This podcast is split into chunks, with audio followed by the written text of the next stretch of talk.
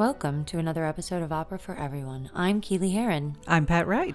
And on today's episode of Opera for Everyone, we are listening to a work by Giacomo Puccini called Il Trittico.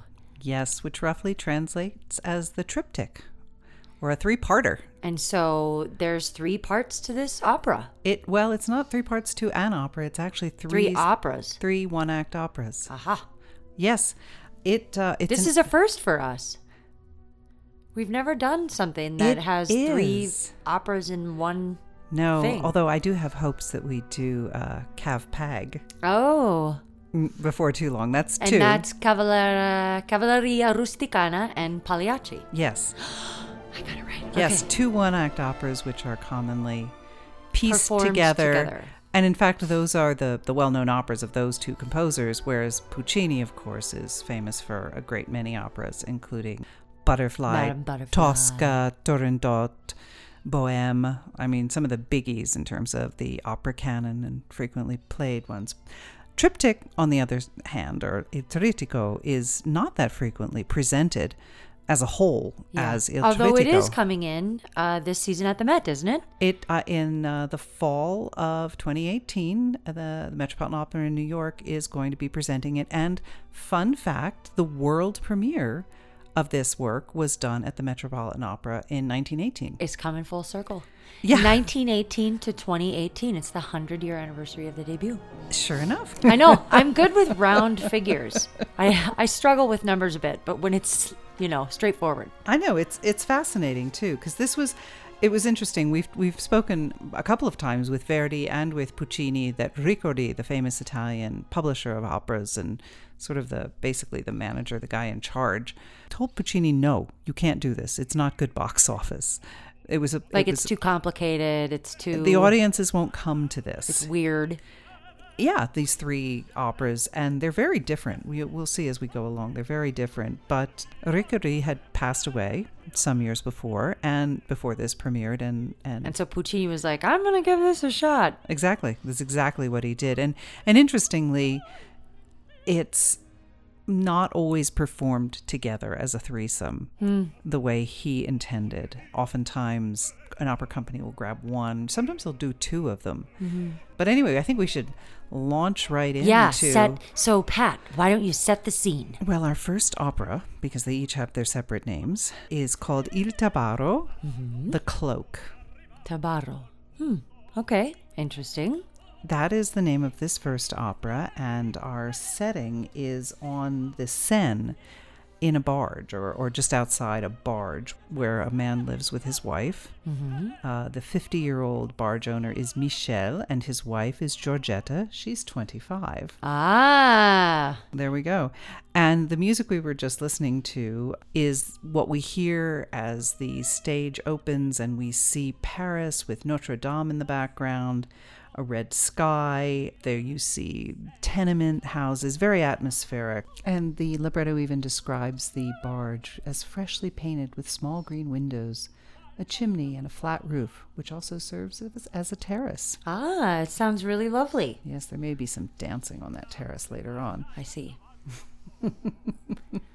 Yeah, so Michele, the barge owner, the 50-year-old man married to Giorgetta, is just watching the sunset. He's got a pipe, but it's gone out, and his wife is taking down some of the washing, and so this is our scene. And the husband and wife are talking to each other, not showing tremendous affection, but just kind of getting on with the chores of the day. They're familiar. Yeah, and they're watching The Stevedores, a word which was not part of my vocabulary. The stevedores? Yeah, basically they're the longshoremen. Yeah, I was going to say people that work on the docks, on the river, yeah. Yeah, they're carrying stuff in and out and getting ready. And Giorgetta says, hey, let's give the guys a drink. They've been working so hard. And he's like, oh, you're such a sweet woman. Of course, that's a great idea. You think of everything. And the stevedores are quite thrilled to have a drink offered to them. Sure. And Michele tries to be affectionate with Giorgetta, tries to give her a little kiss. She's kind of pulls away, not really interested. And we meet then at this point, as they're coming up for the drink, we meet the three men who work unloading and loading up this barge. And we have Il Tinca, which is tench.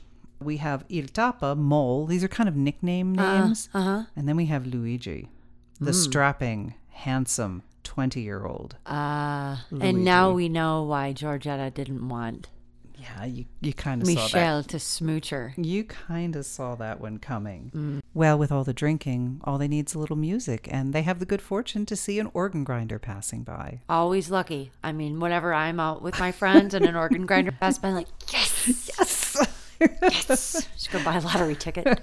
And Luigi screams at him, hey, maestro, come on over here. And he tells his friends, wait, do you see what a master he is? And of course, once there's music, dancing ensues. Right. Of course, Giorgetta is the only girl. By the way, Michele has wandered off at this point, so it's Giorgetta with the three guys. Well, he's a little older. He probably didn't take a nap or something. I don't know about that, but he's not there.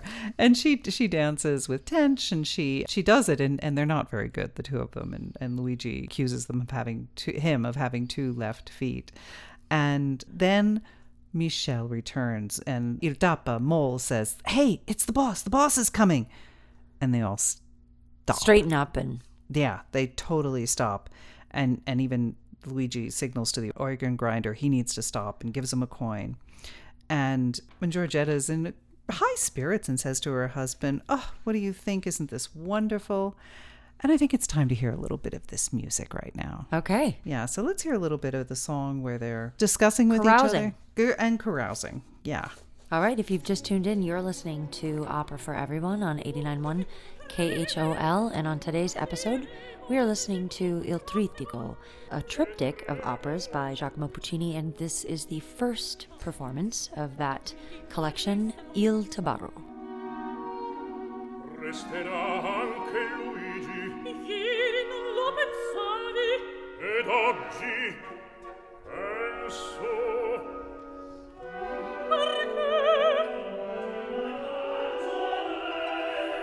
Perché non voglio che gli crepi di fame. Quello s'arrangia sempre. Lo so, s'arrangia, è vero. Ed è per questo che non conclude nulla. Tutte non si sa mai che fare. Chi lavora si tiene.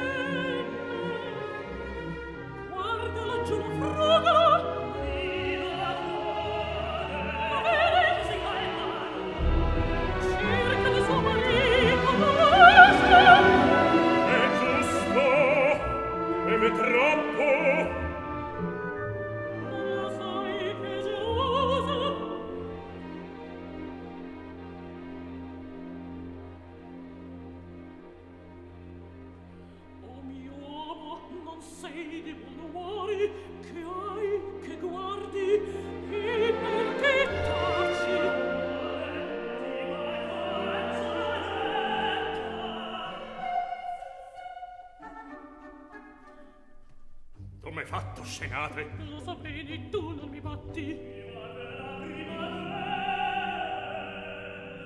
Che lo vorresti? Ai sì, leggera volta, sì, preferirei. Glielere precosse.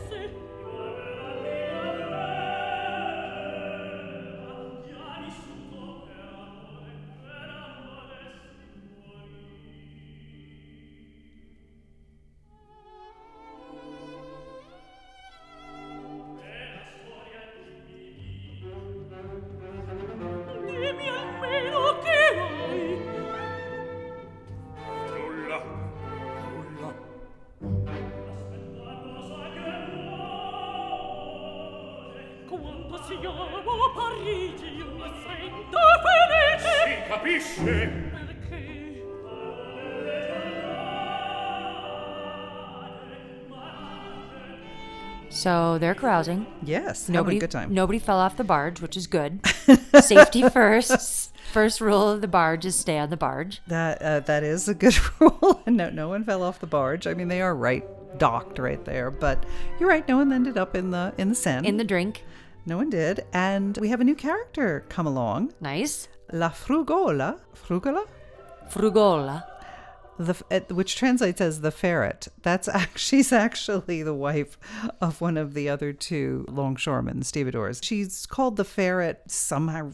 It somehow doesn't seem like a very... It's not very complimentary. Complimentary nickname. It's really not. She's a kind of a collector. Mm-hmm. She finds little stuff. Yeah. She puts them in her bag, and she has all this stuff. But she is married to the mole. And they're a household of vermin, apparently. And their children, Otter and Sloth. I don't know if those are vermin, but anyway, they have a marriage where they're just kind of picking at each other all the time, and yet they're married, and they end up ultimately going off together. And there's more plot going in here, but seeing as how we're trying to do. We're moving along. Yeah, doing this opera in a half an hour. We're going to move along. This is the abbreviated version. Yeah, it really is. We're going to listen to Luigi. The handsome one. The handsome, strong young man. Right. Who has caught Giorgetta's eyes. Indeed. So let's listen to Luigi's aria where he says, yes, he's talking to his fellow workers. Keep your head down, bend your back. For us, life is worth nothing anymore, and every happiness turns to misery. Well, that's optimistic. Yeah. Well, you know, the Dalai Lama says the key to happiness is low expectations. So maybe Luigi's a Buddhist. Okay. You know, I could go into a discussion of Buddhism right now, but I won't. Okay. So Luigi's saying keep your expectations low and then you'll be happy, because if you expect happiness, it's all going to just end in tears. Yeah. Sacks on your backs. Bow your head down to the ground. All right. So that's this.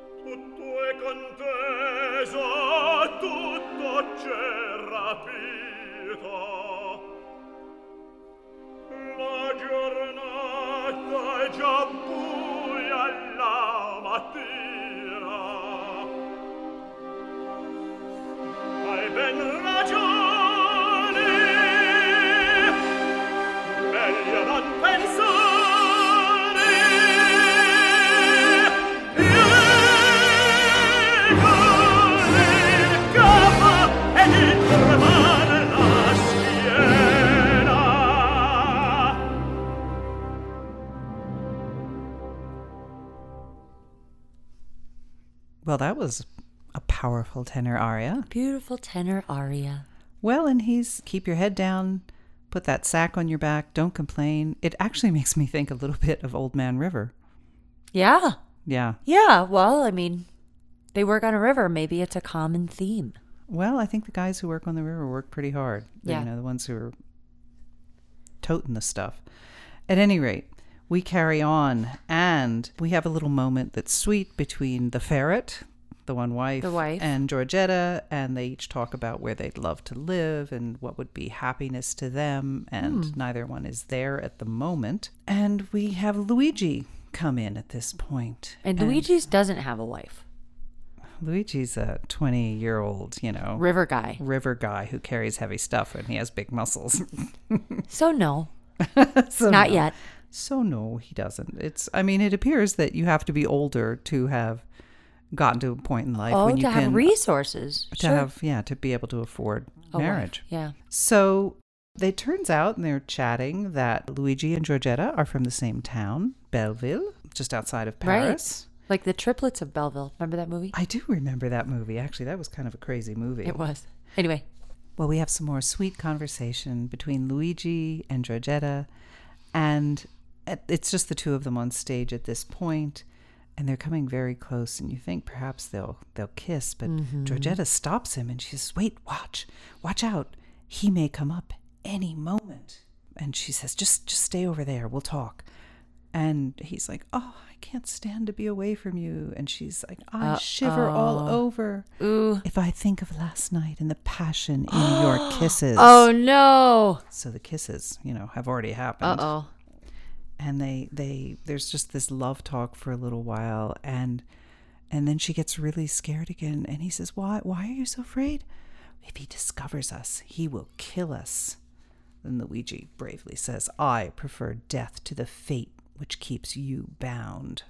Oh, dear. So these two have definitely declared their love for one another. But sure enough, Giorgetta was right. Michele comes back up, and Michelle's confused to see Luigi there. Like, well, why are you still here? Haven't you left to go home? And Luigi says, oh, sir, patron, I have been waiting to speak with you. I wanted to find out if you could drop me at the next stop in Rouen. And Michele says, well, why in the world would you want me to drop you off there? There's no work there at all. And he says, well, okay, maybe not Rouen, but soon after, you need to drop me off. I need to leave your employ. Oh, well, that's probably smart. Well, that's exactly what Luigi's thinking. In fact, there's a song where Giorgetta's going to say, what in the world were you thinking? Why are you asking him to leave? And Luigi says, I must leave because I cannot share you with him. Right. So let's listen to a little bit of that. Okay, if you're just tuning in, you're listening to Up For Everyone on 89.1 KHOL, and this is a song from Il Tabarro by Giacomo Puccini as part of the triptych of operas in Il Trittico.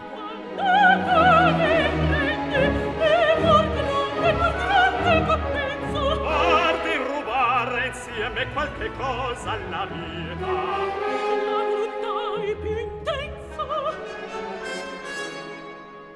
e la gioia rapita fra spasimi e paure,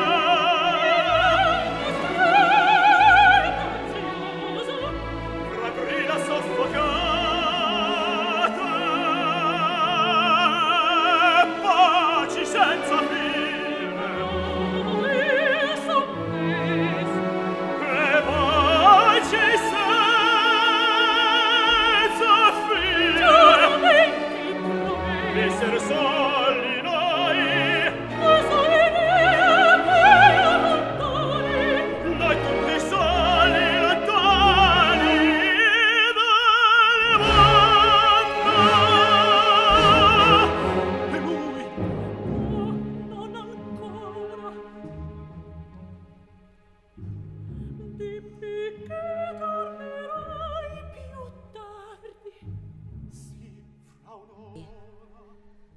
So that's clearly a love duet. Oh, there's passion between those two for sure.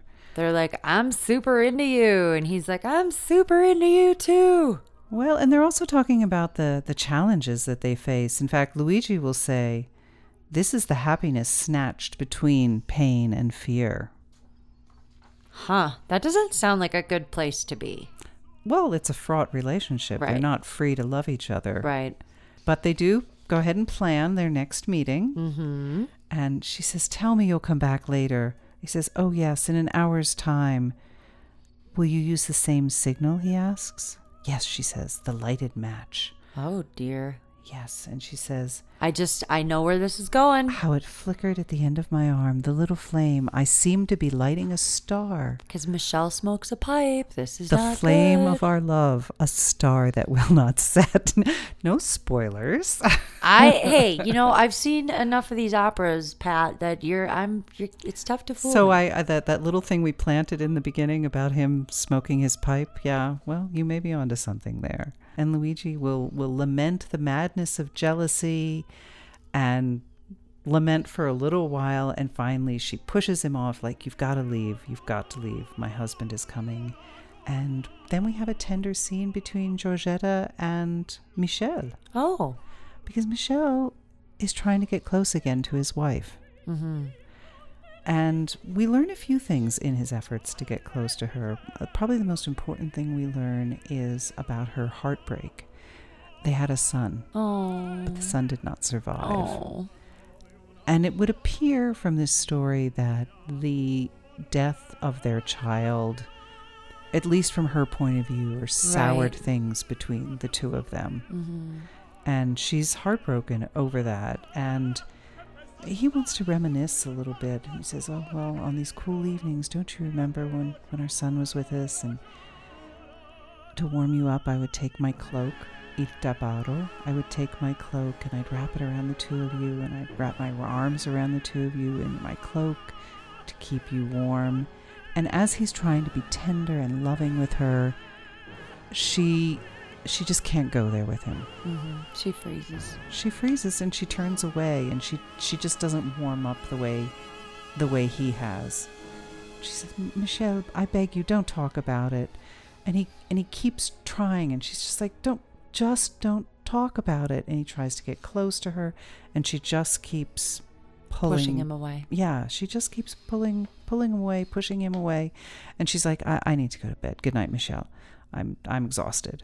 So she goes off into her bedroom, and at the very end, he just mutters to himself, slut. Oh, no. Yeah, he does. Because he knows.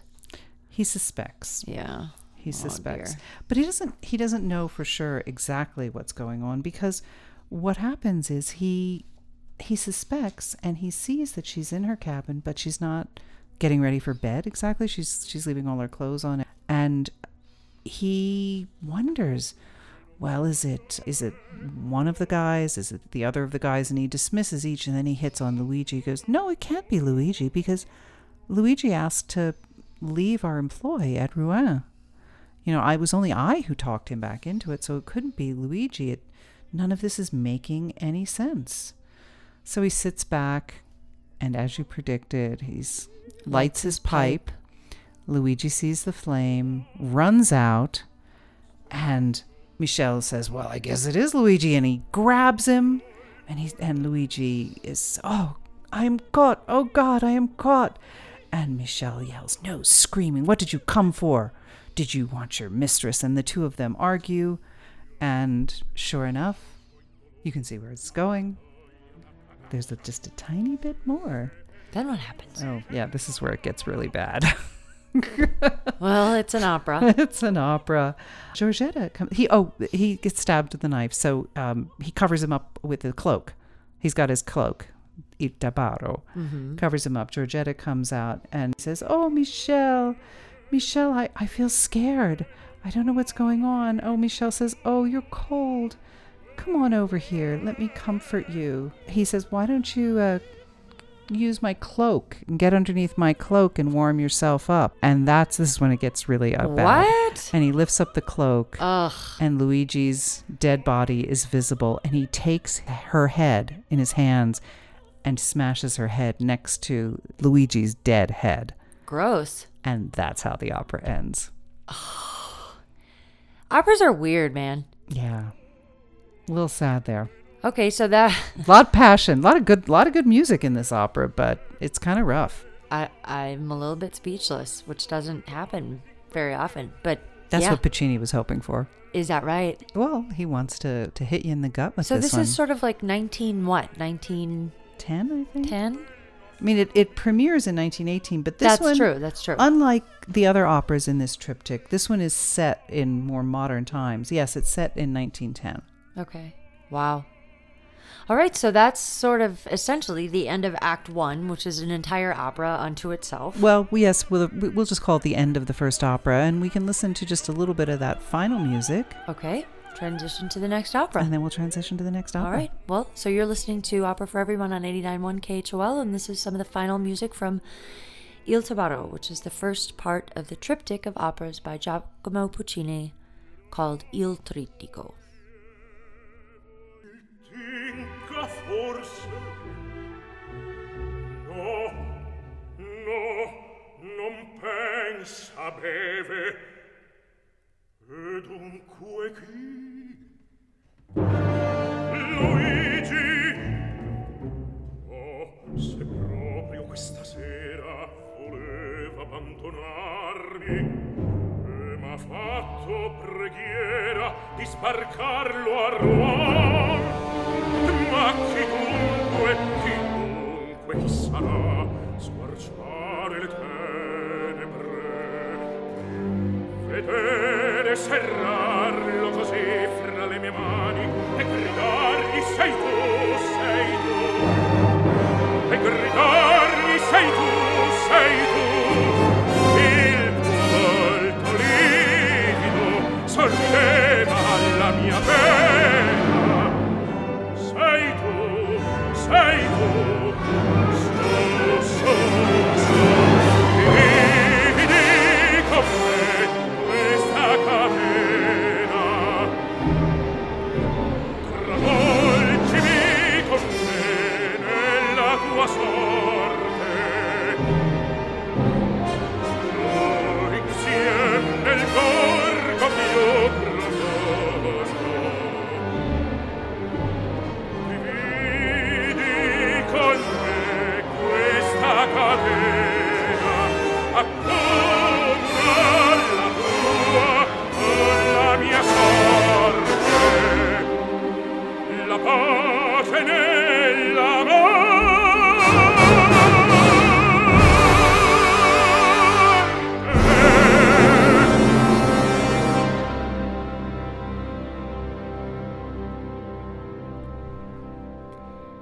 Welcome back to the second half of the first half of today's program of Opera for Everyone. And we are listening to a triptych of operas by Giacomo Puccini called Il Trittico. And now we are transitioning into the second opera of that triptych called Sister Angelica. Yes, Sister Angelica. And you had commented as to me when we were listening to the very beginning of it that it sounded kind of... Churchy. Sounds a little churchy, Pat. It is. The whole opera will sound that way. It is set in a convent. And in fact, this is a very special opera because every single character, except one non-singing young boy, is female. It's all the singing is female voices. Because it's set in a convent. Yeah, right. And so not like men who are castrated so that they can sing high roles or women in trousers singing male roles, but actually all women playing women. Right. That's right. Wow. Modern opera. Yeah. In fact, everyone except one woman who appears is a nun or a lay sister. Mm-hmm. Yeah. So we... Ladies of the cloth. They are. And this is a very... devout group of people. This is not, there's no they're not taking it lightly. It's very, and it's lovely music, though I will tell you that, remember I said that the Trittico is not always kept intact as the three operas to be performed together. Opera companies will maybe do a couple of them or grab one. If any opera, just to be blunt, if any opera is going to be left behind... It's this one. It's less action-packed. It's very devout. It's very sad in places, which doesn't necessarily disqualify it.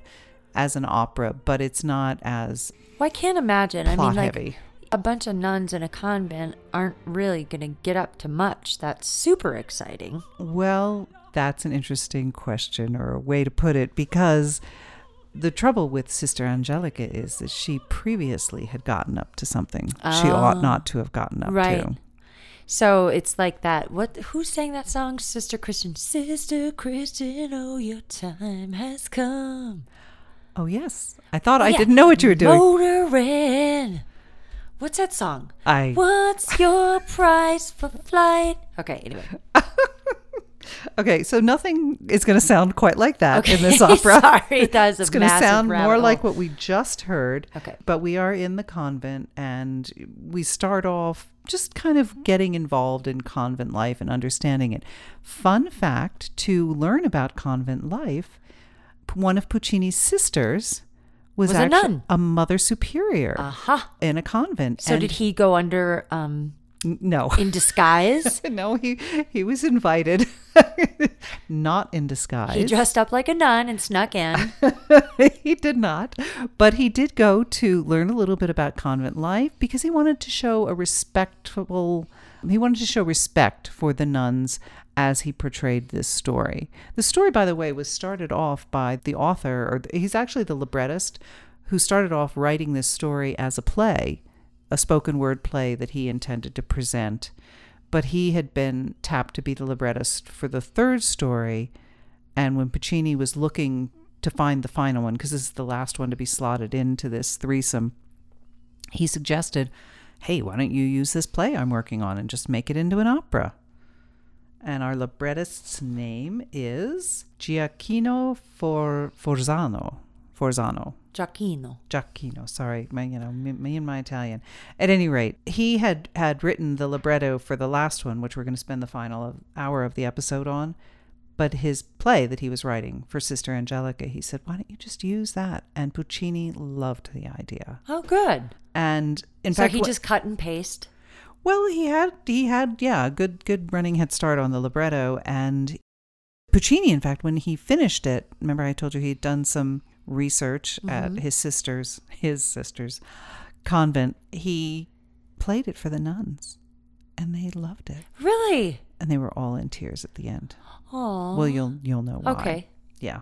So it had sort of the seal of approval of at least this one the one convent of his sister's convent of sisters.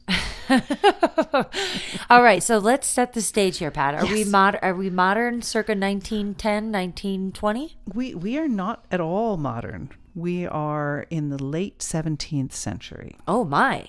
Yes, we are in the late 17th century, but we don't have a lot of contact with the outside world, really. Right. Okay. And I have, in fact, we mentioned the fact that in the fall of 2018, the Met will be producing this. They've set everything in all three of these at various points in the 20th century. Huh, okay. So, because these stories can travel. Right, a little bit timeless. Absolutely. So let's tell you a little bit about the story. We have all these nuns doing the Ave Maria in the beginning. Uh-huh. And two of the lay sisters come in late and they get in terrible trouble. Well, they get, chastised because they've come in late and they haven't made up for it. And Sister Angelica also comes in late, but she does what she's supposed to do. And they sing about this and say, oh, she's a very devout sister. She's wonderful. We love Sister Angelica. And we get just a glimpse of life in the convent. And they talk a little bit about desire. Ah. Which is interesting. But this is what desire means to these sisters. Ice cream. You had a rose hidden in your sleeve. What? Yeah, see, that's a little bad, right? That would hurt. Right. Well, presumably not the thorny bit. Just the flower part? Just the flower part. I don't know. But they're... I don't think the thorns are part of it. But their transgressions are so... innocent. Mild. Yeah. To what we're accustomed to encountering in operas. Right? And Sister Angelica comes in and they actually will say, oh yeah, Sister Angelica has some desires as well. And she confesses, yeah, I have a desire. I want to hear from my family. I've been in here for 7 years with no word. Aw, that's sad. From my family. I need to know more. And also part of what they do, one of the great joys is, oh, it's coming to that time of the year. There's a fountain in our courtyard. And the fountain is so beautiful that for 3 evenings, there's a point when the way the sun hits it, it makes it look like gold. So this is kind of one of the high points of convent life. Wow. In terms of their surroundings. So it takes a little while to kind of get your head into the asceticism of it all. Yeah, it's very, very strong, very strong. In fact, let's listen to the song where they're singing about their desires. Desires are the flowers of the living, they say.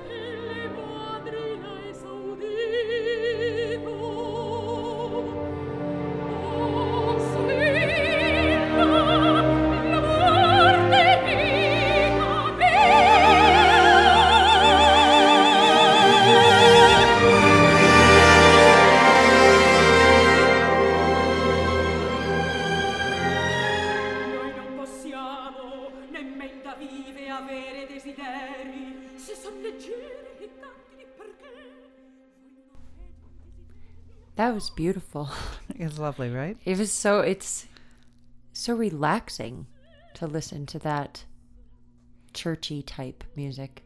Yes, these are beautiful. It's beautiful, beautiful music. And so they're talking about desire, and so that it started out with Sister Angelica. Right. Mm-hmm. And then there's a little conversation, and any guesses as to what Sister Genevieve's desire would be? Oh, I don't know. You're never going to guess this one. Have a dog? Oh, surprisingly close. Have a cat? Equally close. Duck? Bird? Goldfish?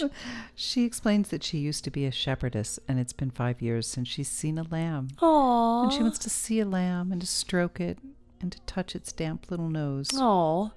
And she says, well, if that's a sin, please forgive me, Lord. I want to pet a lamb. Yeah. Okay. Yeah. These girls are... That's desire. They're raging.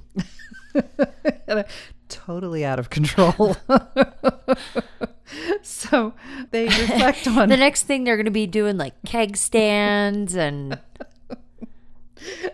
We're going to have an Argentinian polo team come over. While all this is going on, the infirmary sister runs in and says, oh, we need your help, Sister Angelica. One of these sisters has been stung by a bunch of bees. What can you do? And this is where we learn that Sister Angelica is the woman who knows how to work with medicinal herbs. Oh. So she's the healing woman. She's the one who has the ability to come up with these concoctions. She makes a recipe.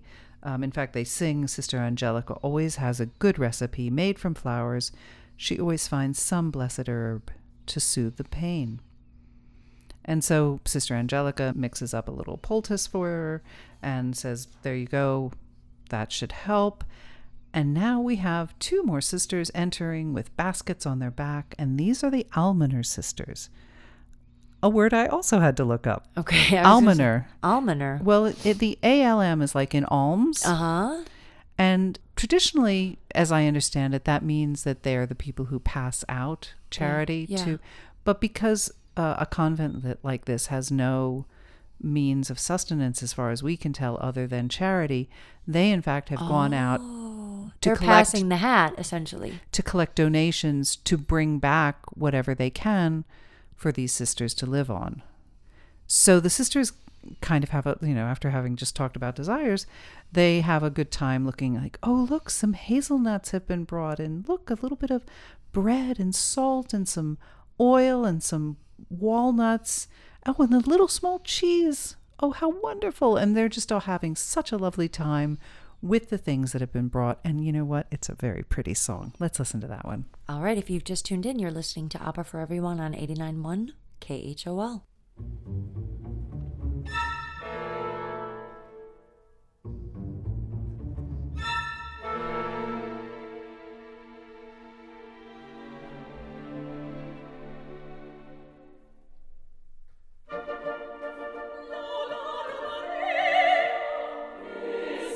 Receive.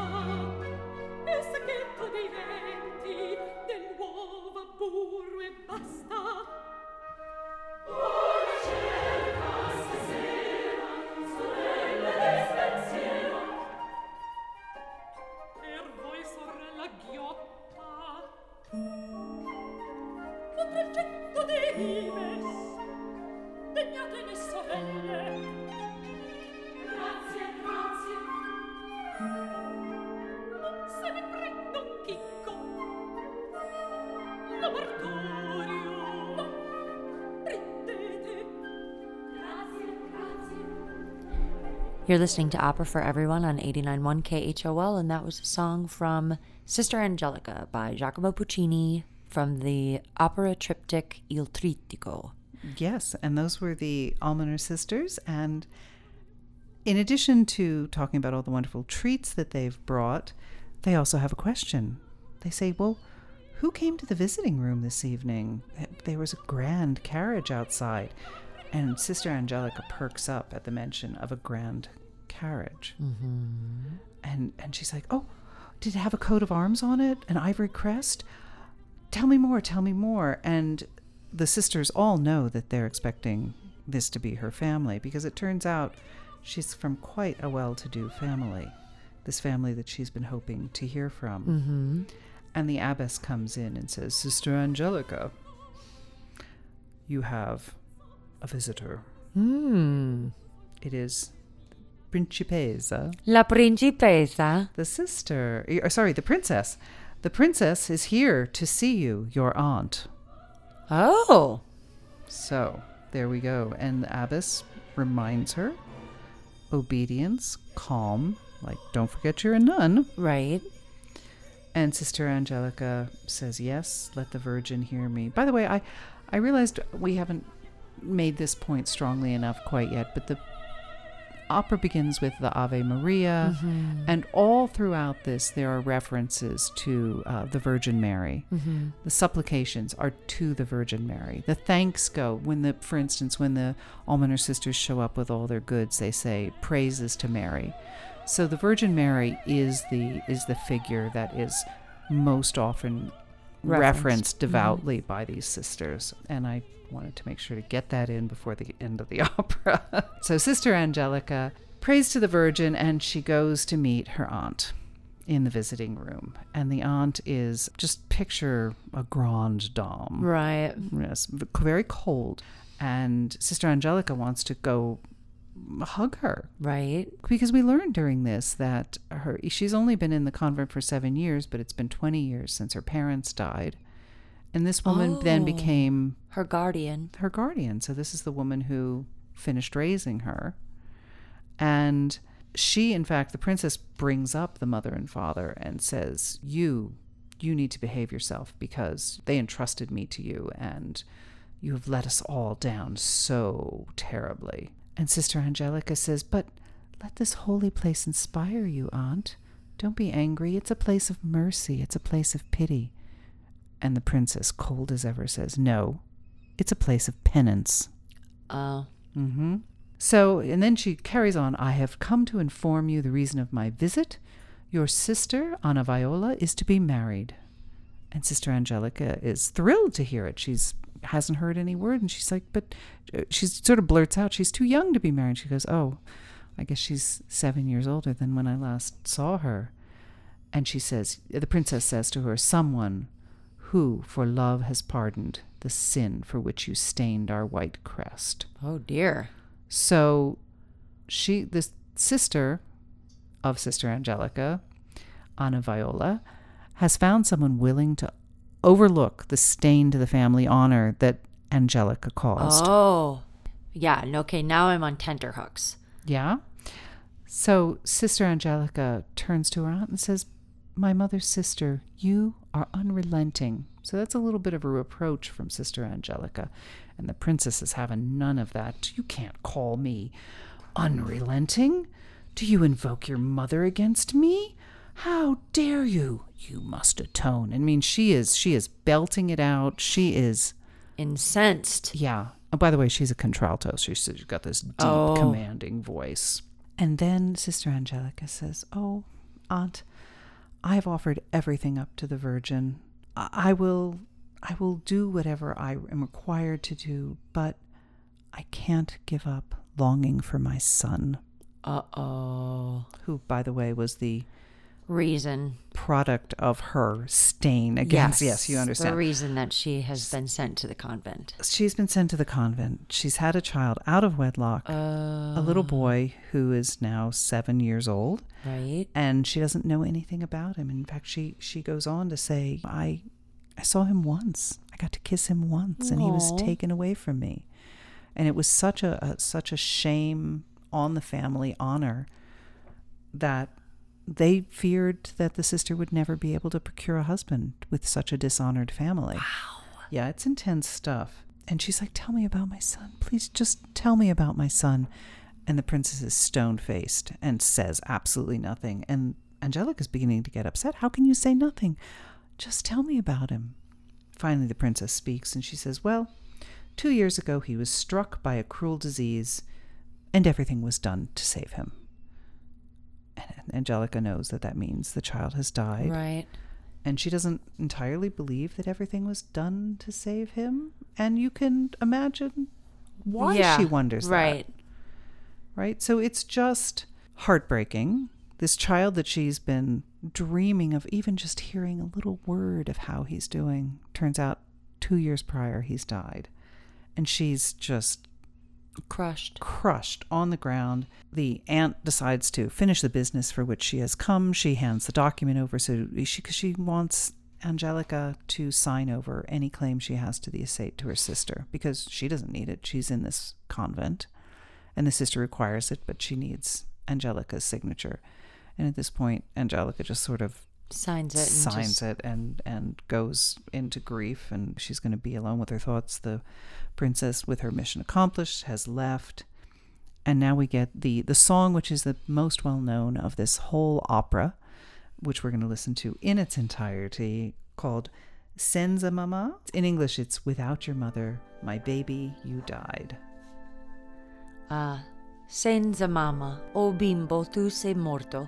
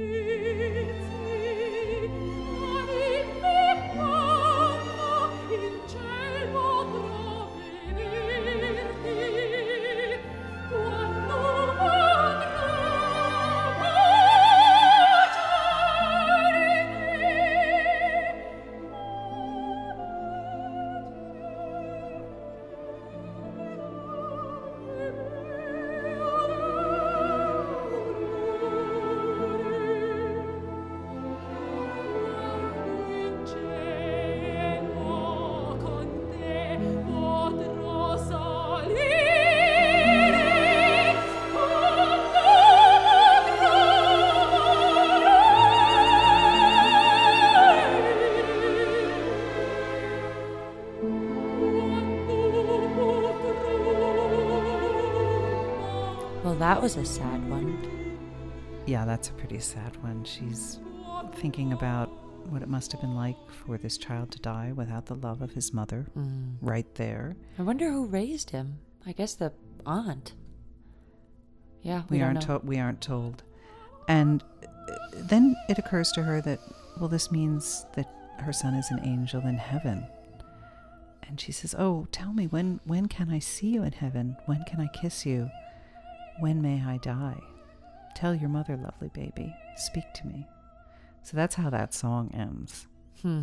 And the other sisters come back in at this point, and Sister Genevieve, the one who wants to stroke the lamb, greets her warmly and says, oh, good sister, the Virgin has answered your prayer. In other words, you got word from your family.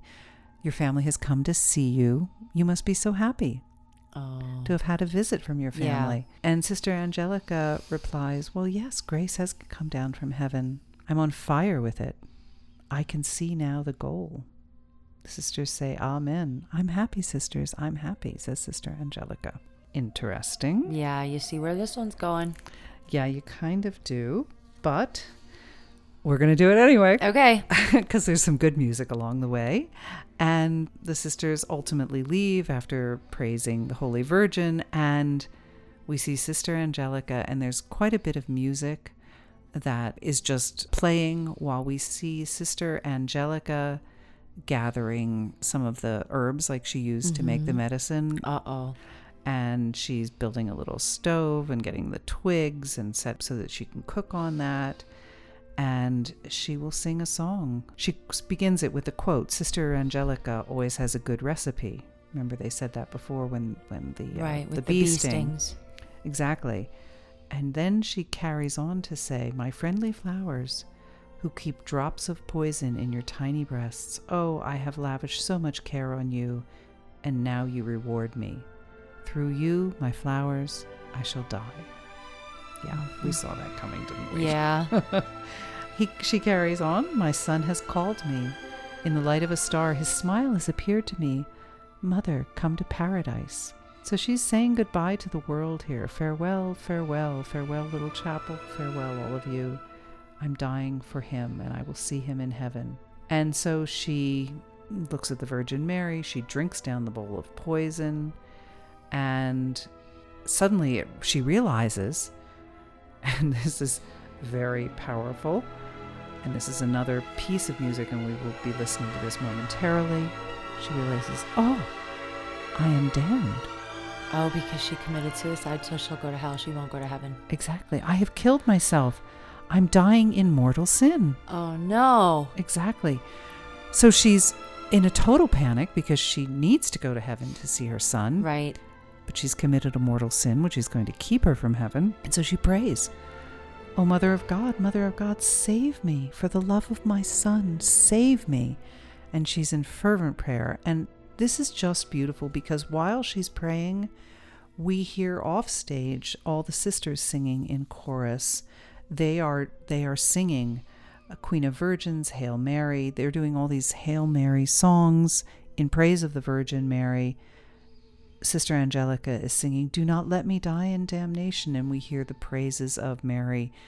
And it's a lovely interweaving of these things. And another fun fact, Puccini had a friend who was a priest, a very good friend who was a priest, and the priest supplied these words for the prayer that the sisters off stage are giving. So it's a little behind the scenes. Yeah, yeah. And ultimately, as she prays ever more passionately, as she's dying with this poison, and she says even, a mother begs you, a mother beseeches you, O Mother of God, save me. And we hear the choir at that point says, what unhappy Eve destroyed you restore with the fruit of your womb, so that poor sinners may rise to the stars. You open the gates of heaven, glorious among virgins. Hail Mary. And depending on how the production goes with this, there is a figure in some form or another. There's a figure of the Virgin Mary which appears, often shot with bright sunlight. And ultimately, in front of her, you see a young boy, all dressed in white. So they're reunited.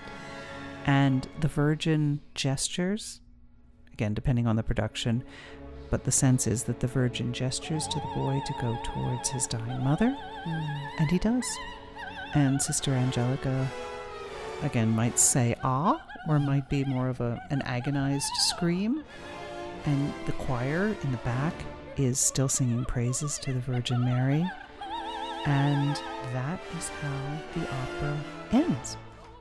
She's reunited with her son. So it sounds like her prayers to the Virgin Mary worked. Have been answered, yeah.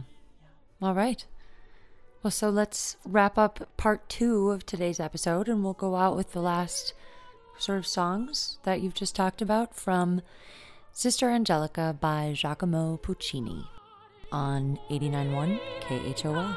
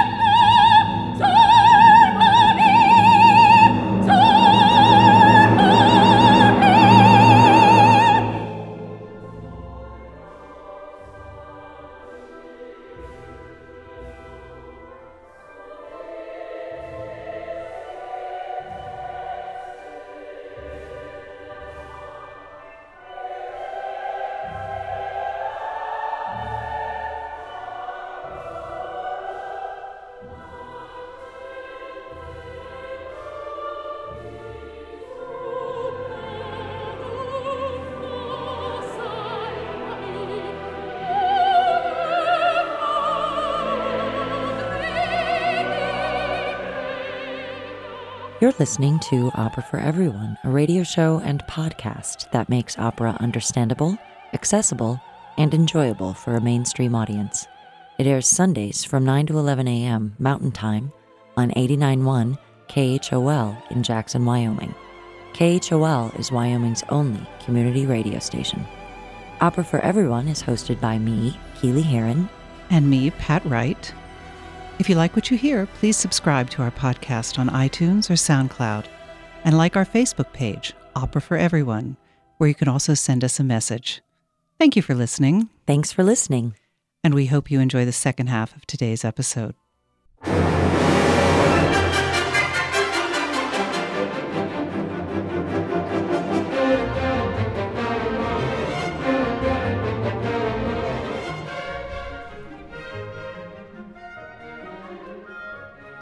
Welcome back to the second half of Opera for Everyone. I'm Keely Heron. I'm Pat Wright. And on today's episode of Opera for Everyone, we are listening to Il Trittico, an opera, actually a collection of 3 operas by Giacomo Puccini. And in the first half of today's show, we listened to the first 2 operas, which were Il Tabarro and Sister Angelica.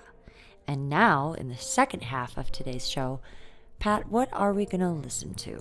Well, I'm happy to tell you, after all that tragedy and heart-wrenching drama, we have a comic take. An opera buffa. It's a lot of fun. It's fun music, and it's even a fun story. Oh, good. Yeah, we get a little relief here. Excellent. Yes, and just to set the stage. Yeah, not really, but I wanted to let you know that the librettist on this one is the same librettist for Sister Angelica, so it's quite a different kind of story. Okay. This is Forzano. He was actually offered the option to write Il Tabarro's libretto, but because it was an existing play, apparently he didn't like to rewrite someone else's work.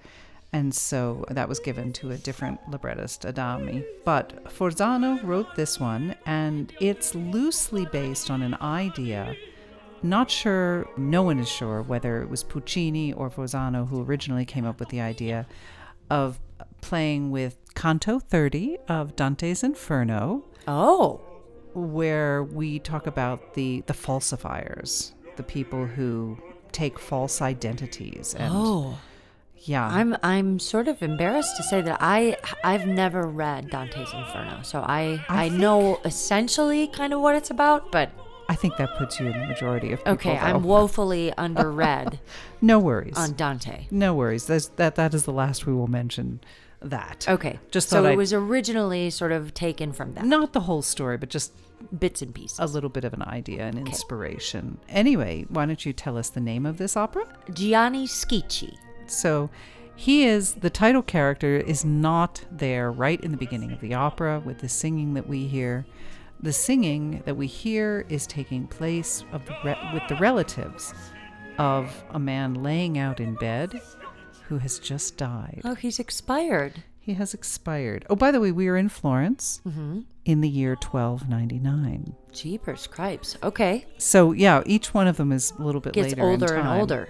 Yeah, it's 1299. And the reason we know it's 1299 exactly is because there's a point in the story when they sign a document and the notary will say the year in 1299. It. 1299. Gosh, I can't even imagine what life was like in 1299. Well, we never leave the bedroom of this man, so we don't really get, you get a little glimpse of Florence out the window, and that's about it. But Buoso Donati is the man who has just expired, and they're all saying, "Oh, poor Buoso, poor Buoso."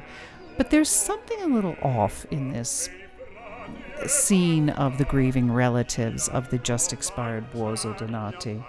They seem not entirely heartbroken at his death. Mm. And we learn before too long that they're really kind of focusing on what they're going to get out of the will. Yeah, that's what I was kind of... Yeah, that's what... Figured where you were going with that one. That's what happens when you have a bunch of... people hanging around a dead person? Relatives who are there who don't actually seem all that broken up about the death, but do seem very interested in a certain aspect of it. And they're kind of on board together because they're all expecting to get something from the will, but there's a little bit of sense of competition among them as well. I mean, these are not open-hearted people towards right. one another. And by the way, they all seem to be somewhat well off in their own right. So these are the rich grasping for more. The gentrified noble families, perhaps. Although you do get the sense that this particular man, the Buoso, the one who's just died, is the richest of them all. So they're quite interested in what will be left to the various relatives. And as they're grieving and saying, "Oh, it's so sad that he's died. It's so sad, poor man," we hear little whispers in the corner. Is it true? Is it true? Is it true? Could he possibly have left all his money to the monastery nearby? Oh. Not an unheard of thing for a wealthy patron to do. No, yeah, I mean, seems reasonable. So they kind of forget that they're grieving and that there's this body in the room with them. And they start frantically looking everywhere to find the will, to see if it is true. Oh. Like, where's the will? Where's the will? And it's in fact comical as they go through it. So there's no one there that's like, "Hello, I'm the person in charge of the will." No. It's just, and that's actually an important point for the story. It's just these relatives who have been grieving. And in fact, it's hysterical because I watched a more modern production of this recently. Mm. And this director's take on it was to have the man, they moved it up more modern times. They had him hooked up to sort of an EKG monitor, and there's a nurse who sort of leaves and looks askance at these people, these relatives who don't maybe have his best interests at heart, but her shift's over, so she leaves. And in the production that I saw, they actually pull the plug, disconnect him from life support, and you get to hear the little beep, going straight. Yeah. Now that's not in the original, but it might as well be for the way that they're acting. Well, I mean, human nature hasn't changed much in how many 100 years? 700, 800 years? Yeah. Yeah. I mean, this is premiering in 1918. So that's when it's written in just before that. Right. So they're looking around for the will. Mm-hmm. And it's comical. Like, "I think I found it." "No, I didn't." "I think." "No." "Yes." "No." Right. So on and on and on. And finally, one of our characters finds the will. Rinuccio.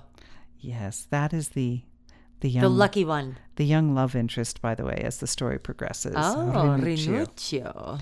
So he's a young man, and he's so excited, and everyone is, he says, oh, my aunt. And it's his aunt Zita is essentially his guardian. She's in charge of him in terms of like who he can get married to, right, for example. And then he says, Aunt, I'm the one who found the will, and since we'll all be rich soon, and on a happy day like this, would you please consent to my marrying Lauretta, Schicchi's daughter? And he says, oh, and it'll be even sweeter if we can get married on May Day. And everyone just screams, yes, yes, yes, yes, yes. And the aunt says, yes. All the relatives like, get on with it. We want to open the will. Right. Do whatever you want. We don't care. Who cares about Lauretta? Nobody cares. And one of the relatives even says, if everything goes well, as we hope it will, marry whoever you like, even the devil's daughter. Ooh. Ooh. And so they slowly open the will. And it takes them a while to read through it. Yeah. And they're all on tender hooks. And then what happens? Finally, as they're reading, their faces all grow dark and cloudy. And they say, oh, so it was true. He left it all to the monastery. And there's a really good song here. Whoa, so. Let's listen to that song. Okay. If you've just tuned in, you're listening to Opera for Everyone on 89.1 KHOL. And we are listening to Gianni Schicchi, which is the final opera in Il Trittico, a triptych of operas by Giacomo Puccini. Dunque davvero noi vedremo I frati ingrassare alla barba dei Donati. Tutti come fiori accomunati, finire nelle tonache di frati. Privare tutti noi d'una sostanza e I frati fa spazzare la bonanza. Io dovrò misurarmi per la signa e I frati beveranno I figli, figlio. Si faranno staccare spesso la cappa, rischiatti ritti e mille e loro pappa. La mia felicità sarà rubata dall'opera di Santa Reparata.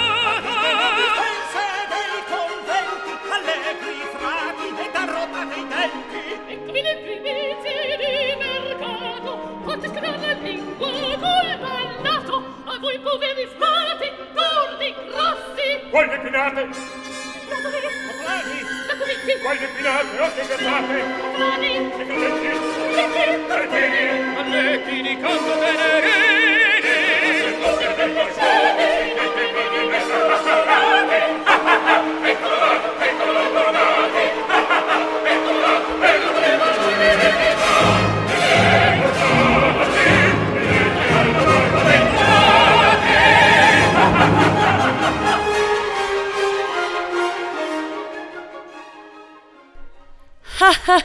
Oh, it's so funny. We're right by the dead guy. That's exactly it. That's just who you want in your, death chamber, isn't it? Yeah. Well, I mean, I guess it depends. Some people, like when they die, they're like, well, I want to have a celebration of life, and well, these people aren't celebrating his life. No, this is true. They're like, in fact, they're saying all kinds of nasty things about the monks who are the beneficiaries of this will that they just found. Right. So, yeah, they're taking their anger out on the monks and amongst themselves. And if you don't like monks, I mean, they make beer. Yep. Well, this particular monastery makes wine. They reference that. Wine. Well, what's not to like about monks? They just hang out and pray. Well, because make beer. They see them receiving the money believe that should be theirs. Should have been theirs. I get it, but you're stooping pretty low. Well, I think that's the whole point here. Right. They do stoop pretty low. Yeah. They do stoop pretty low. And our young man, by the way, he's 24 years old, the one who asked his aunt if he could get married. Mary Lauretta. He says, well, there's only... Can I still marry Lauretta? One person. No, he's already gotten that agreement. Oh, right, yeah. Not that the aunt's going to honor the agreement. But Rinuccio says, well, there's only one person who can advise us, and perhaps he can save us. And they're all like, okay, we're all ears. Who could it be? And he says... Schicchi. Yes. Ah. Gianni Schicchi. He says, wait, It's his daughter that you mentioned before. I don't understand. And he says, don't worry, he's on his way. And they're like, wait, what? You called him? Why would you do that? And the I just texted him. The elder male in the family says, well, you're certainly not going to marry his daughter. He's a nouveau riche kind of guy. I'm imagining a Donati marrying the daughter of a peasant. Like, we cannot permit this. We can't be related to. It's just not done, darling. Yeah, newcomers. Right. Right. It's just not okay. And Rinuccio says, no, you're mistaken. He's a smart man. He's crafty. He's astute. He knows everything about the traps and the law and the codex. He can rewrite the will or something, figure it out. He can finagle it. Yes, Rinuccio doesn't know what Schicchi can do, but he has confidence that he's such a smart man, such a clever man, that he will figure it out. And now let's hear Rinuccio sing a beautiful song about Florence, because he's feeling so in love and so hopeful of marrying his true love. And so in the song, it's a love song to Florence, but he ends it by saying, long live the newcomers and Gianni Schicchi. And Gianni Schicchi. And just to clarify, Florence is the town. Yes. And so when he's saying about his true love, we're talking about Lauretta, Schicchi's daughter. That's right. Okay.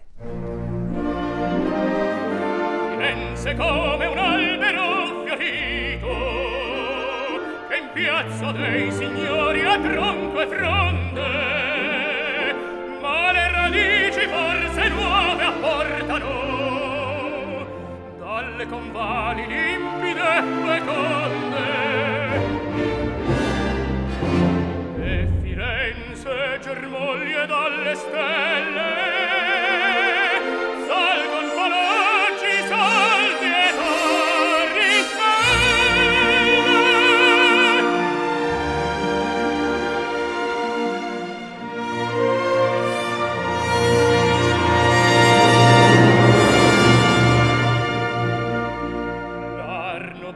Correre alla voce, canto baciando Piazza Santa Croce, e il suo canto è sì dolce, sì sonoro, che a lui Sanchesi i ruscelletti in coro.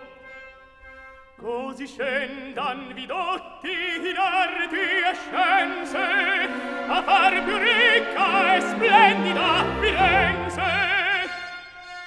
E di Valdelsa giù dalle Castello ben venga Arnolfo far la torre bella e venga Giotto dal Musel selvoso il medici mercante coraggioso basta con gli odi gretti e coi ripicchi viva la gente nove.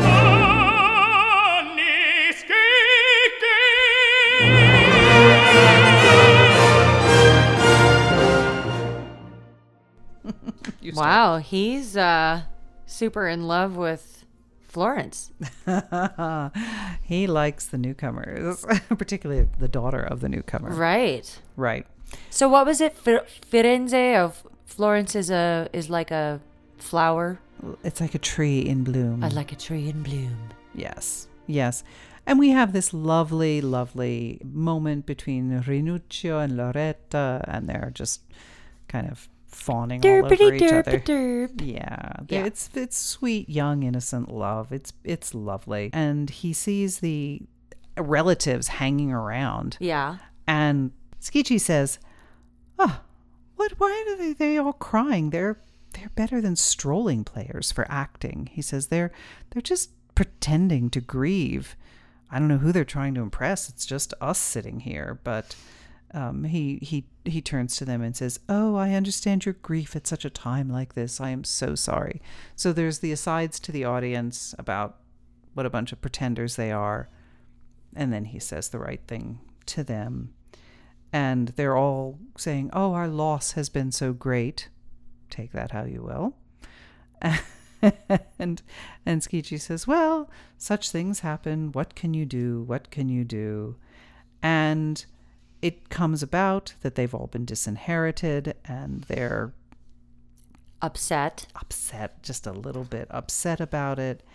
And Lauretta and Rinuccio know that they have to say farewell to each other because he can't marry her as a penniless man. He's a young man who doesn't have money and is counting on the inheritance to marry Lauretta. In order to marry. Mm-hmm.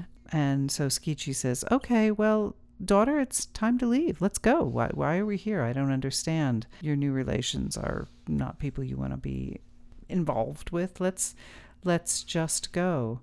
And we're going to have a scene with Rinuccio explaining to his aunt, I know things didn't work out the way we wanted to with the will, but Aunt, I love her. I want to marry her. And the relatives are not sympathetic at all. But most impressively, we're going to have a lovely song, alone with Lauretta and her father, where she says, but Daddy, I love him. Aww. So she's going to sing, oh, dear Daddy. And she's just, you know, how a daughter can. Yeah, just wrap him around her finger. She's absolutely going to do that. And this is, I think, one of the loveliest songs in this show, which has a lot of fun songs for sure. But let's listen to, oh, dear Daddy, oh mio babbino. Caro. Oh, that's this one. Yeah, I've heard of this one. Mm-hmm. Okay, if you've just tuned in, you're listening to Opera for Everyone on 89.1 KHOL, and we are listening to songs from Gianni Schicchi, an opera by Giacomo Puccini that's part of Il Trittico.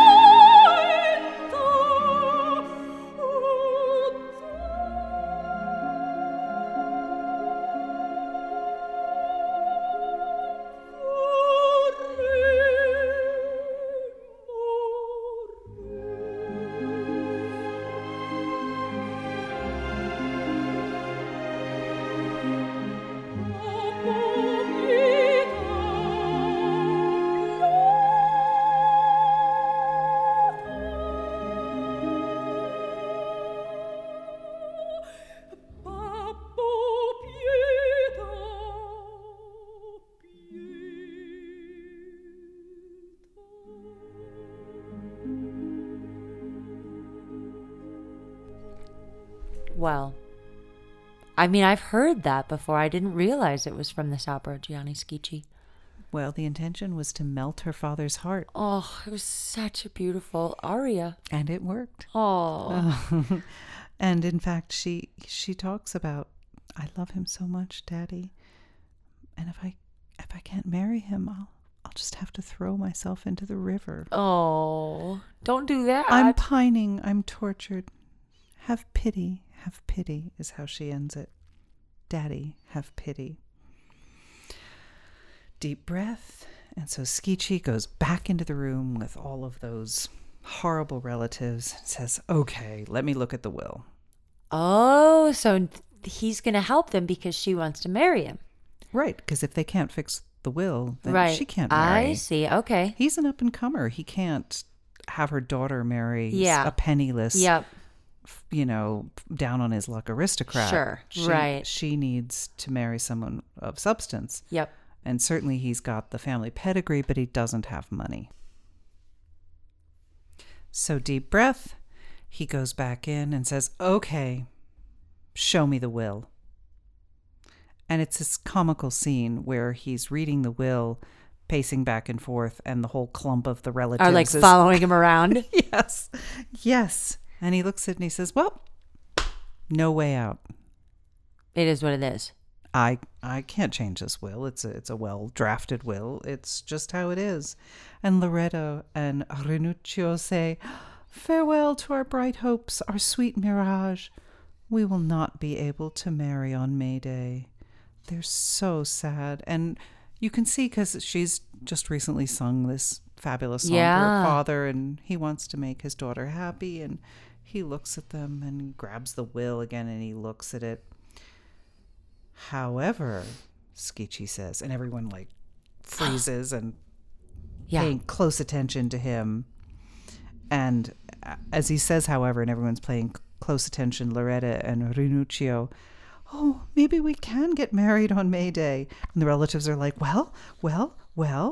And at this point, Schicchi sends his daughter off onto the terrace and says, go feed the birds, sweet daughter, go feed the birds. And so she leaves, and Schicchi turns to all the relatives and he goes, does anyone know that Buoso has breathed his last? And the relatives say, no one. He's like, good. No one must know. No one must find out. What about the servants? Schicchi asks. And they said, no. Since he grew worse, no one has been in the room but us. And he goes, okay, take the corpse and the candlesticks. Get them out of here. Off with the body. And make up the bed. And he says, shh, do what I say. No questions. Just do what I say. Oh, my goodness. And so they do it. Well, that sounds like a good song. Let's hear it. So this is called Nessuno sa che Buoso ha reso il fratto. No one knows. No one knows that he's dead. Exactly. All right. You're listening to Opera for Everyone on 89.1 KHOL. Che Buoso ha reso il fiato. Nessuno bene. Ancora nessuno deve saperlo. Nessuno lo saprà. E i servi dopo l'aggravamento in camera nessuno. Voi due portate il morto e i candelabri là dentro nella stanza di rimpetto. Donne, rifate il letto. Zitte, obbedite.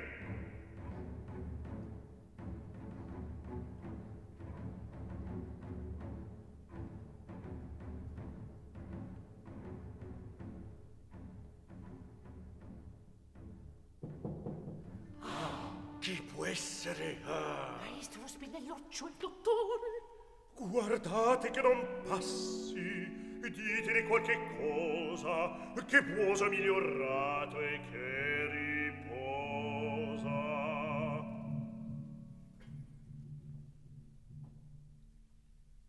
La per me scià.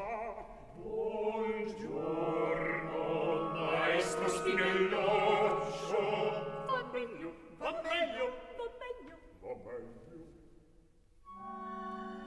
Ha avuto il beneficio, altro che. A che potenza le è arrivata la scienza. Beh, vediamo.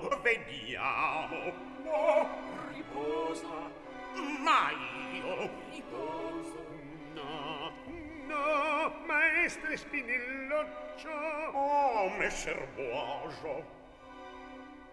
Ho tanta voglia di riposare. Potreste ripassare questa sera. Son quasi addormentato. Sì, messer Buoso, ma va meglio. Da morta sonridato. A stasera anche alla voce sento è migliorato e a me non è mai morto un ammalato. Non ho delle pretese, il merito è tutto della scuola bolognese. Stasera, maestro. And towards the end of that last piece, there's a knock on the door. Any guesses as to who would be coming to the door? The commendatore from Don Giovanni? No, it's the doctor come to check on his patient. And Schicchi says, don't let him in. Tell him something. Tell him that Buoso is better and that he's resting. And so there's this hysterical scene where everyone's panicking. And finally, Schicchi has to impersonate Buoso. Oh, dear. And says, doctor, I'm just resting. Can you come back later? And the relatives are all stunned because for some magical reason... He sounds like him? He sounds just like Buoso. So the doctor's pleased. He says, oh, you're sounding much better. Wonderful. I'll come back later. And they all say, bye, doctor. Till later. Bye. Oh, my gosh. So that was a close one. And they're like, well, that worked. What next? But Schicchi wants to know, was my voice like his? And so they say, yes, you sounded just like him.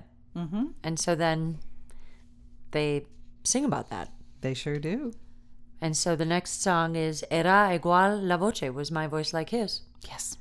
And you're listening to Opera for Everyone on 89.1 KHOL. Era Iguale la Voce, tale quale, a Vittoria, Vittoria. Ma non capite? No! Oh, che zuttoli!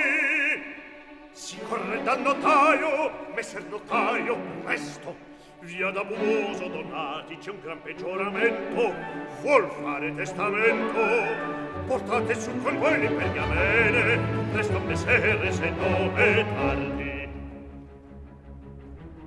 Ed il notaio fiere entra, la stanza è semioscura, dentro il letto intravede di Buoso la figura.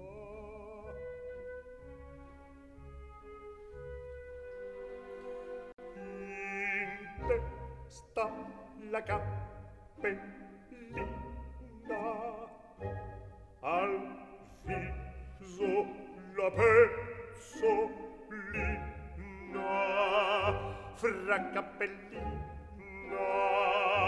e pezzolina, un naso che per quello di Buoso è invece il mio, perché al posto di Buoso ci sono io.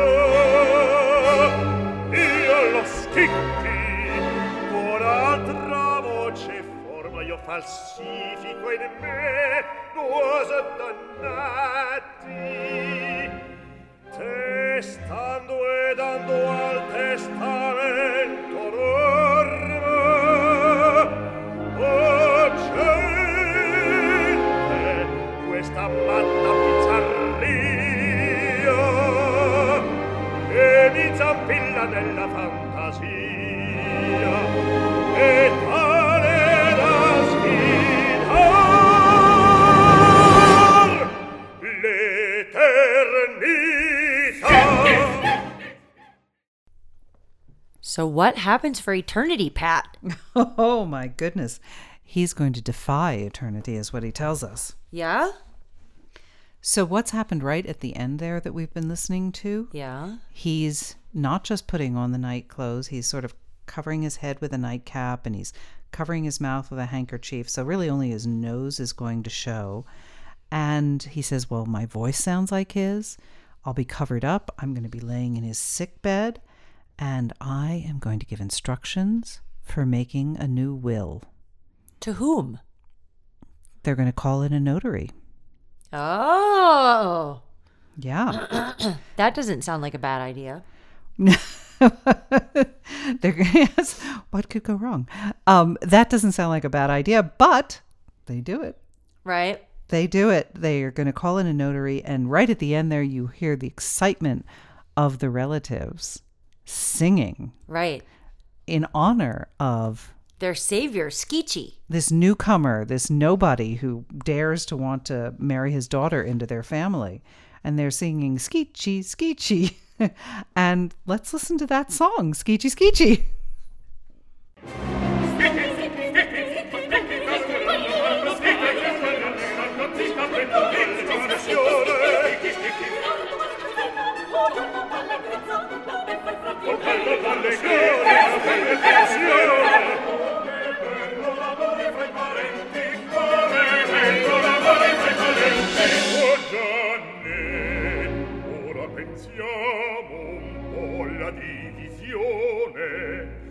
Fiorini in contanti in parti e pari a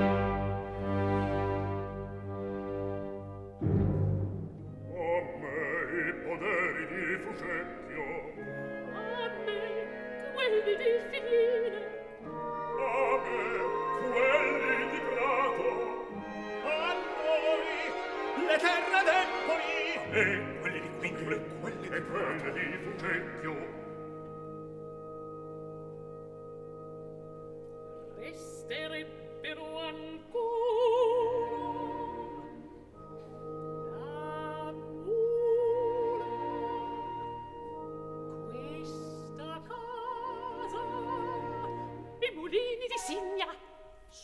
cose migliori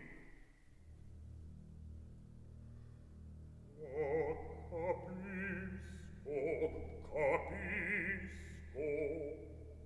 perché sono il più vecchio e sono stato modesta Fucecchio volete darle a me io vi ringrazio no un momento se tu sei vecchio peggio per te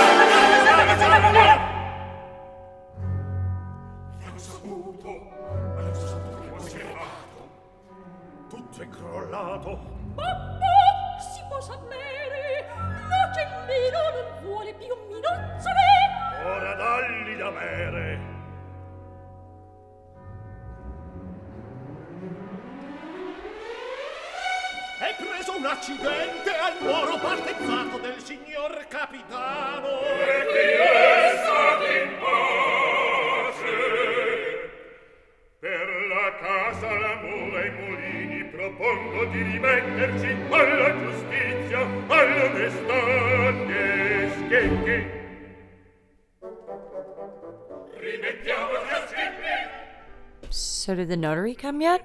No, they've sent for the notary, but right now all that frantic singing you heard in the beginning of that song was they're all so excited because they're thinking, okay. We're all going to be rich. This is all going to work out. Those monks aren't going to get anything. That's exactly what they say. That lovely joke on the monks, those monks, and they're dismissive of them. And they all say, oh, family affection is so lovely. Aw. Because they're all happy with each other now. The family that breaks the law together stays together. That's it. And isn't that the whole thing of, well, anyway, la cosa nostra. The elder gentleman of the family says, okay, Johnny, we all have to think about how we're going to divide things. And all the relatives say, well, in equal parts. But one claims this estate, one claims that estate, the elder people in amongst the group. And once they sort of make claims on some of these things, one of the relatives comments that, well, that would still leave the mule, this house and the mills at Signa, and they all note and agree those are the best things. I find it charming that one of the best things is the mule. Maybe it's a very, very sweet mule. I think it was a very good mule. I think the mule cost a lot of money. They're all so excited, and they're going to argue about this and talk about how important family affection is. And just as they're trying to sort this all out, they hear a bell ringing. You may have heard that in the music just a moment ago. And that's a bell tolling someone's death. Oh. And they're all terrified. Oh no, someone has found out that Buoso has died. Oh no. And they're just frozen. And then word comes back, no, it's somebody else who's died. It was just old Mrs. Johnson down the road, no big deal. It's just someone else, no worries. And then they all agree, oh well, as for the house, the mule, and the mills, we'll just leave them to Schicchi's honesty. He's got a sense of justice. He'll figure it out. He'll make the right choice. And everyone agrees, yes, we'll leave it up to Schicchi. So there we are. And it's time for him to get fully dressed. And he's in the bed. And one by one, the relatives come to put on his nightcap and tuck him in and do various things. And each one of them says, okay, but you're going to give the mule the house. To me, right? To me. And he says, very well. And this is to, about five of them who come up to him. And he says, very well, yes. And so he leaves each one of them thinking that they're going to get the mule. That they're going to get the mule and the house and the mills. And it's all going to be wonderful. So let's hear that little ditty where they all ask for what they want. And he tells them, sure. No problem. Hey.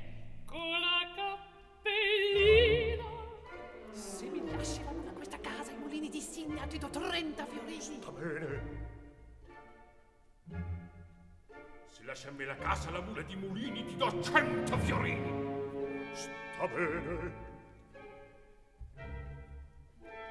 Gianni, se tu mi lasci questa casa, la mula di mulini di Signa ti gonfio di quattrini. Sta bene. Eccola pezzo. Lascia noi la mula, I mulini di Signa e questa casa pure di fiorini di Centasa. Sta bene. Ed ecco la camicia. Se ci lasci la mula, I mulini di Signa e questa casa, aperta in 1000 fiorini. Sta bene.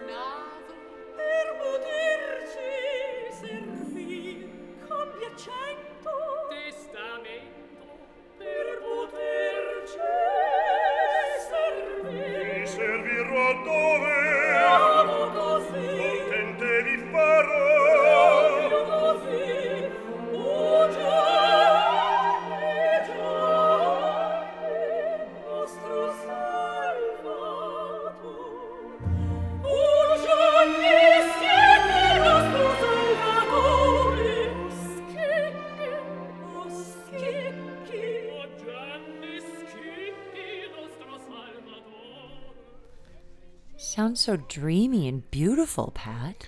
Well, once they've gotten his agreement to their desires, each one of them individually, it's almost like the women are singing him a lullaby. They will say, "Get undressed, baby boy, get into bed." And so they're dreaming about all the things that they're going to have when they get all this money. Yes, and they sing it all, and then you hear Schicchi say right in there, "I'll give you all the help you deserve."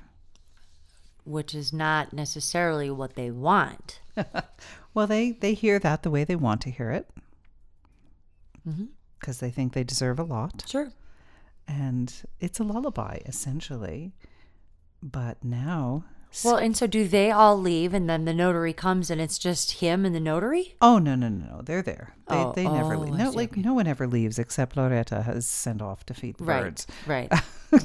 Lee. Yeah, she's there. She's feeding the birds. She's a very obedient daughter. Once she wraps her father around her finger, and he's determined to do as she wishes. But Schicchi's going to say, but first, a warning. And this is going to be our next song, but I'm going to tell you ahead of time what you're going to hear, because it's kind of fun to listen to it and know. He says, this is a serious warning, ladies and gentlemen. You know the decree. Whoever puts himself in the place of another concerning wills and bequests, both he and his accomplices will have one hand chopped off and then be exiled.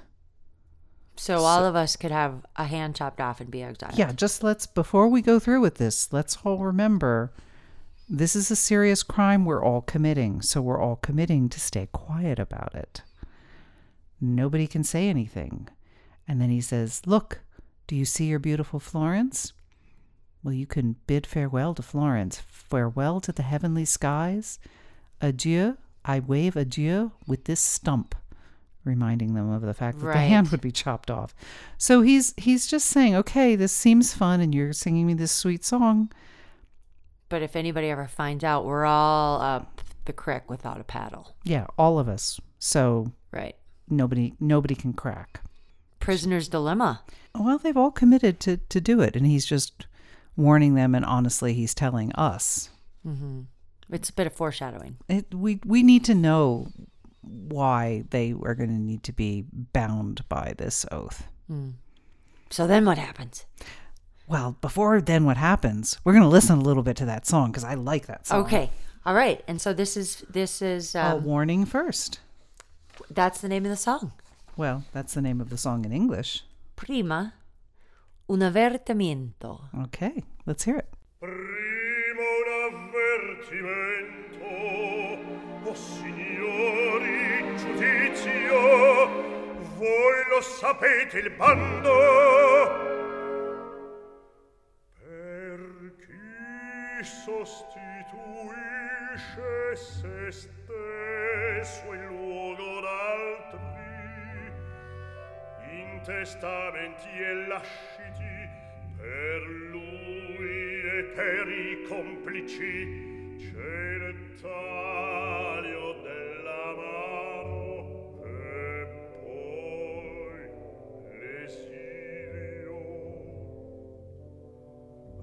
Ricordatelo bene, se fossimo scoperti.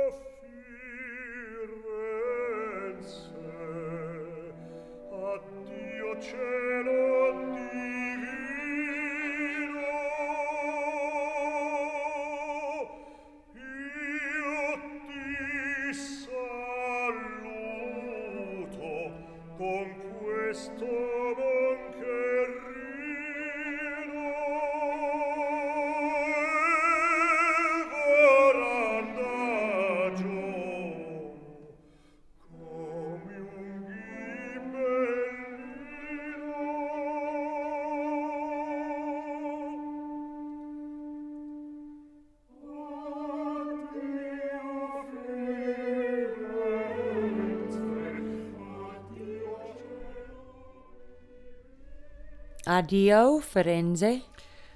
They're taking his warning pretty seriously. here's my bloody stump. See you later. Yeah. So he's warned them very seriously. Un avvertimento. A warning that they best not reveal. Yeah. This is deception. Serious business. This is serious business. So we hear next the notary coming in. Mm-hmm. And Rinuccio will say, here is the notary.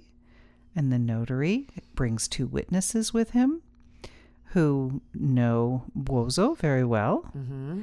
And Schicchi knows enough about them to go, oh, you're the cobbler. You repaired my shoes. And oh, you're the dyer. It's so wonderful that you've come to be a witness to my will. But he's in bed and he's covered up, and pretty much all that can be seen is his nose sticking out, and one nose is like another. So let's listen to Here is the Notary. All right, if you've just tuned in, you are listening to Opera for Everyone on 89.1 KHOL, and we're listening to Gianni Schicchi from Giacomo Puccini's 3-opera triptych Il Trittico.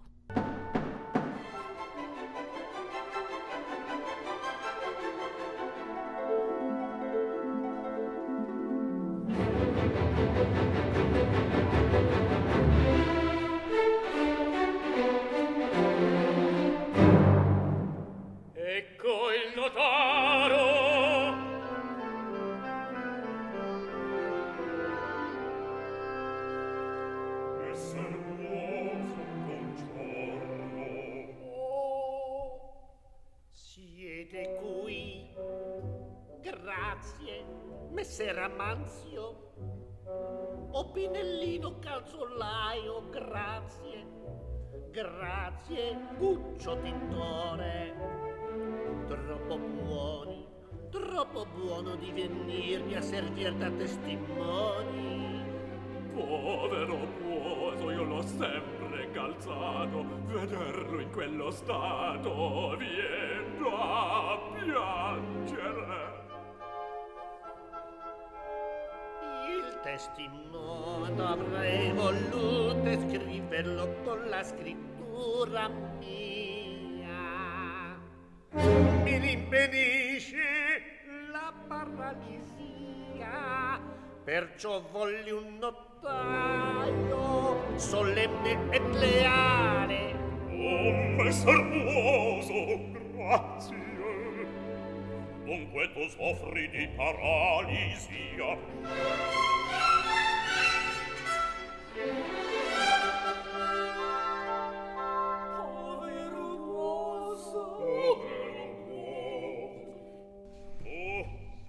Poor Buoso. Oh, poor Buoso. I'm buying it. I mean, he sounds like a old guy who's got a lot of money and dying. He sounds like somebody who's imitating an old guy who's got a lot of money and dying. But it seems to work. The notary and the two witnesses who all know him are fooled, just as the doctor was.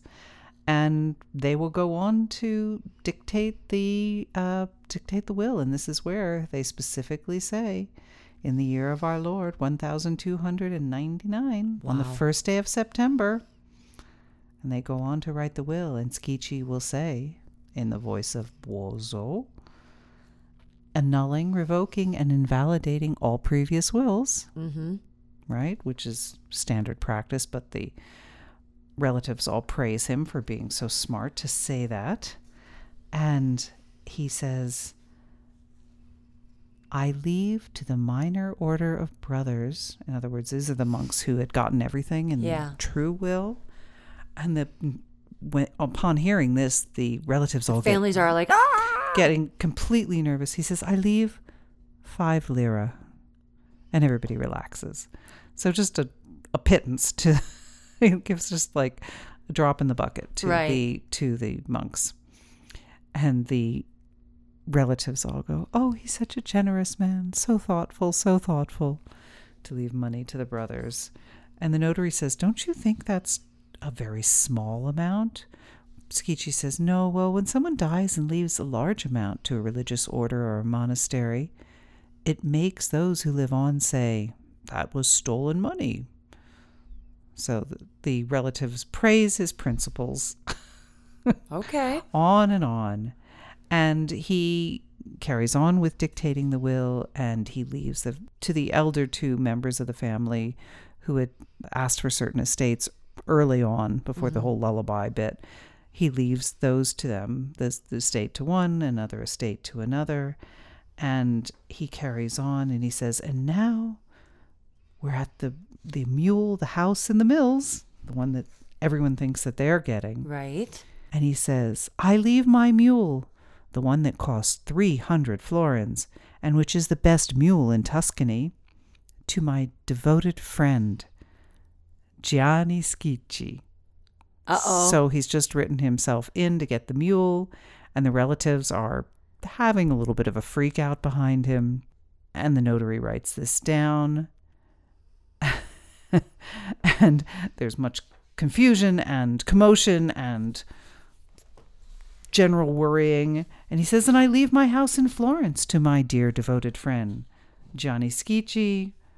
More commotion, more fretting. And I leave the mills to my dear devoted friend, Gianni Schicchi. Oh, wow. And they're all freaking out. And the notary tries to shush them. And he says, the wishes of a man making his will should not be impeded. And Mr. Schicchi, or Gianni Schicchi, says, I make my bequest to whom I please, and I have decided on my will it shall be done. And if they scream, I'll stay calm and sing to myself. And the witnesses are so impressed with the fortitude of this sick and dying man. So there we are. Well, I kind of saw that one coming. You kind of saw that one coming? Well, didn't you? Yeah, we all did. Yeah. Like, why wouldn't he do that? It's kind of amazing he gave the two properties he did. Well, that's what I was going to say when I heard that he gave the two properties to the older people, but maybe it's just because they're older and they've lived there for a long time and he doesn't want to mess with them entirely. That's not completely explained. But as soon as the notary leaves, you can imagine what that room is going to be like. Right. And they scream, thief, thief. And they just harangue him. And he screams, why, you people, get out. This is my house now. Get out, get out. This does not belong to you anymore. And the relatives all scream, pillage, pillage, pillage. And they all start grabbing the candlesticks, like just anything of value in the home. And they're all just stuffing them everywhere and and he's chasing them out.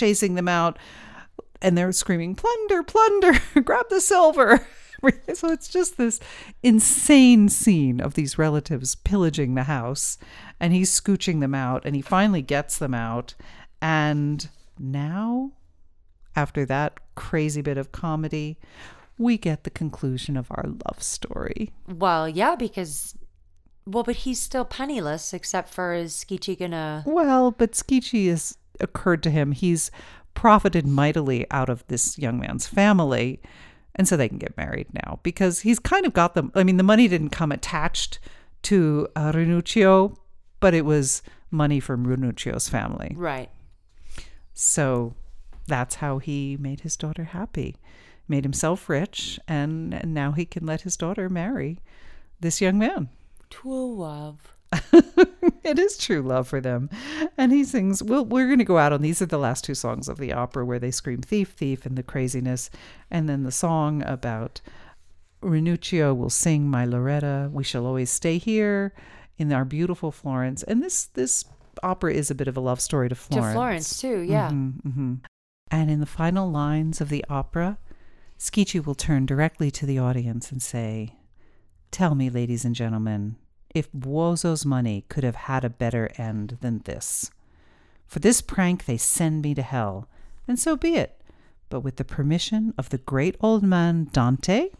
Ah. You remember him? Circling back.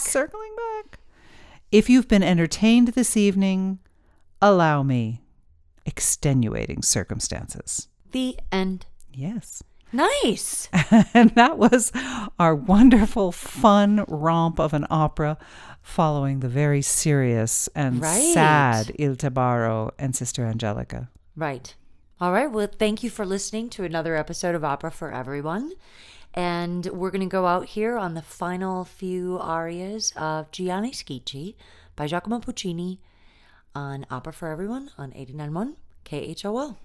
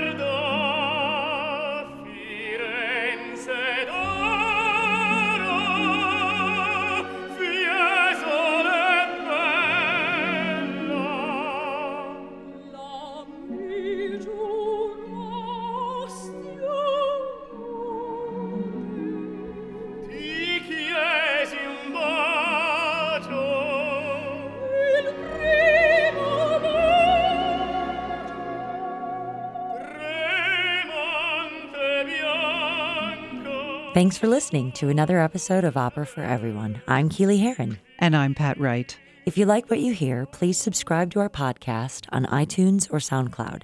And like our Facebook page, Opera for Everyone, where you can also send us a message. We know that opera can be challenging. But everyone loves a good story. And a story set to music is even better. That's why our mission is to make opera for everyone.